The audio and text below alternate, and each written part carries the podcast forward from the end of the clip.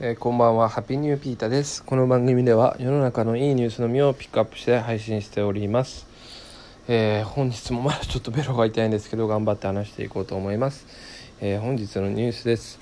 本日のニュースはですねタクシー業界のお話ですね。でタクシーとあと宅配のねあの業界の話ですね。タクシーがあの飲食物ですねあの飲み物とか食べ物を配送するっていうのを10月より全面的に解禁されるっていうねニュースですね。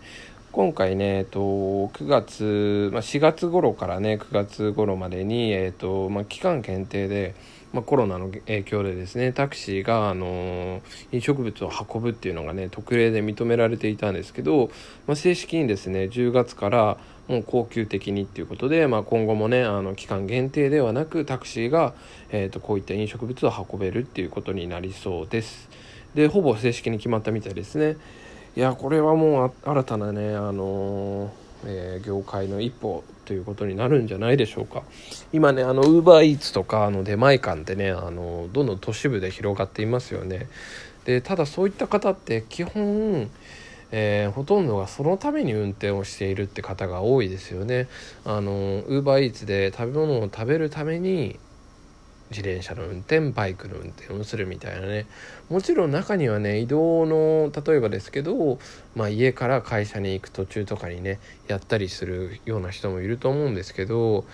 たくさんねお金を稼ぐにはやっぱりその何て言うんですかねあの不特定なところにねあの移動するっていうことが必要だと思うのでそれだとついでっていうのがなかなか難しいですよね。うん、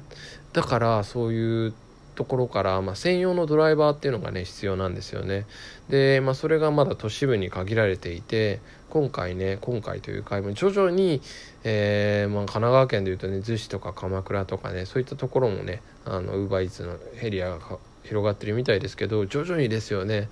でなかなかまだねあの田舎のところにはねあの進出しないですよね。てかもうずっと進出しないんじゃないかっていうところもありますよね。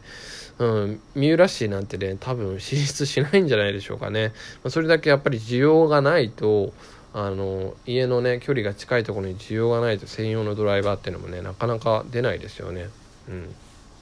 で話戻りますがそんな中でこのタクシーが飲食物を届けるっていうのはねこういう地方とかねもう例えばですけど北海道とかもうなかなかあのなんだろう一つ先の家が1キロ先みたいなねそういうところでもねあの需要が見込まれるんじゃないでしょうか。むしろそういうところでね新たなビジネスとか本当に必要としてる人っていうのがねいると思います。はい。でまあねこのウーバーイーツとかあの悪い言い方をすると、まあ、必要ない人が多いと思うんですよね。正直自分で買いに行けば。いいじゃないですか。体が動くうちはね。でまあ今コロナのね状況だからそのなかなかねあの外食に行くのが嫌だから宅配してもらうっていうのはすごい分かります。それはすごいいいと思うんですよね。でまあただ届ける人にもねそういったね感染のリスクがあったり今ねあれですよね。宅配ドライバーとかウーバーイーツのドライバーがそのドライバーがそのウイルス源みたいな感じでねなんか汚いみたいな感じですぐ配達されたらドアを閉めるとか置いといてくださいみたいなね。なんか嫌ですよね。まあそんな中でこういう地方とかねもう本当に困ってる人いますよね。あのヘルパーさんとかなしでは生きていけない人とか、まあ、ちょっとねそういう人がお金お腹すいた小腹が空いたって時にタクシーでしたらあのまあ、片手間でねタクシーの運転手さんが空いてる時にできたりするのであの本当に困ってる人にね届いていくんじゃないかなと思っております。うんまあ、そういう意味でねこれは希望が見えますよね。うん、ちょっとウーバーイーツね頼んでみたいんですけど今ね逗子にある家にいるんですけどなんかねエリア外みたいでね逗子がしっかりとねエリアに入ったみたいなニュースがあったんですけどなんかね届けらんないみたいで難しいですよね。スマホからのね注文もねうんなんか複雑で 僕がもう若くないっていうのがあるんですかね。いやでも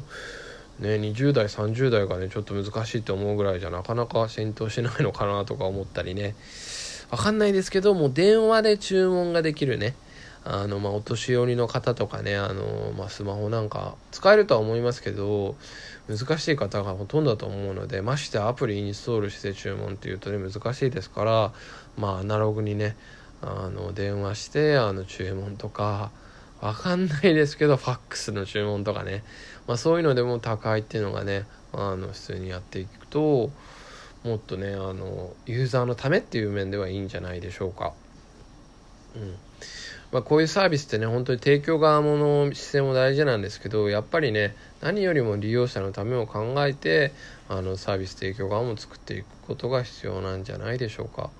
うんまあ、こうやってねタクシー運転手の、ね、方のね副収入であったり、まあ、会社としてやってるのであったら会社としての、まあ、新たなね事業としてもねあの見込まれていくっていうのはいいんじゃないでしょうか。